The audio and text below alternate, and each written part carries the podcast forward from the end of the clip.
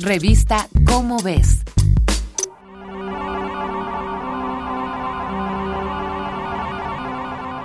Cualquier persona promedio que haya subido una fotografía a Facebook ha sido testigo de un experimento curioso. En la imagen de un grupo de amigos, la red social le ofrece la opción de etiquetar a sus contactos casi de forma automática. Para algunos, esto es solo una facilidad de la página, pero en otros despierta una curiosidad casi inocente. ¿Cómo sabe Facebook que esa persona es precisamente uno de mis contactos? Más aún, ¿cómo sabe cuál de ellos?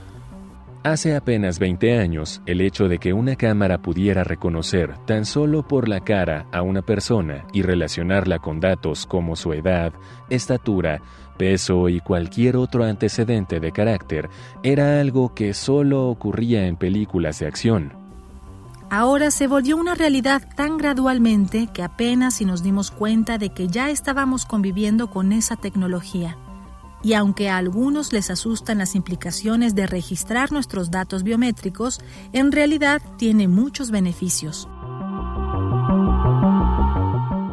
Ciertos trámites implican que registremos nuestras huellas digitales, una fotografía e incluso una marca de nuestra retina, y creemos que por entregarle esos datos ya les pertenecemos. En realidad, todo eso no es muy distinto de firmar un papel cualquiera. La única diferencia es que de todos esos datos, la firma es la menos segura, pues es la más fácil de falsificar. Los datos biométricos son distintas medidas que logran hacernos reconocibles ante ciertos dispositivos. La distribución de nuestro rostro, la forma de nuestros ojos, nuestros registros dentales y nuestra huella dactilar. Pero no se detiene ahí. Actualmente existe la posibilidad de registrar datos como el mapa de las venas y arterias de nuestro rostro, nuestro tono de voz, la forma de nuestras orejas y hasta nuestra huella calorífica registrada mediante cámaras infrarrojas. Fue, por ejemplo, gracias a un registro de rasgos morfológicos y antropométricos que se logró en 2006 la captura de la asesina serial Juana Barraza, conocida popularmente como la Mataviejitas. No solo eso, este tipo de prácticas también se han empezado a implementar en los animales. Un investigador de la Universidad Estatal de Michigan creó un software para reconocer el rostro de los lémures. Esto permite estudiar sus poblaciones sin la necesidad de capturar ningún espécimen para monitorearlo. Algo similar hace un grupo de científicos del Instituto Politécnico Nacional y la UNAM en nuestro país para estudiar a los jaguares en regiones forestales montañosas de Oaxaca.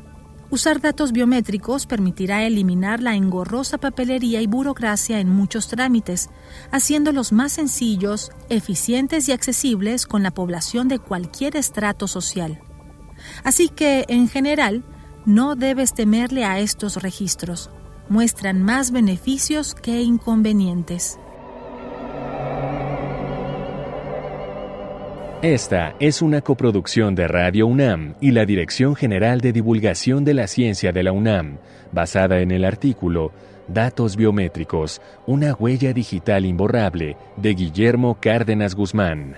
Si deseas saber más sobre los datos biométricos, consulta la revista Cómo ves, la publicación mensual de divulgación científica de la UNAM. Revista Cómo ves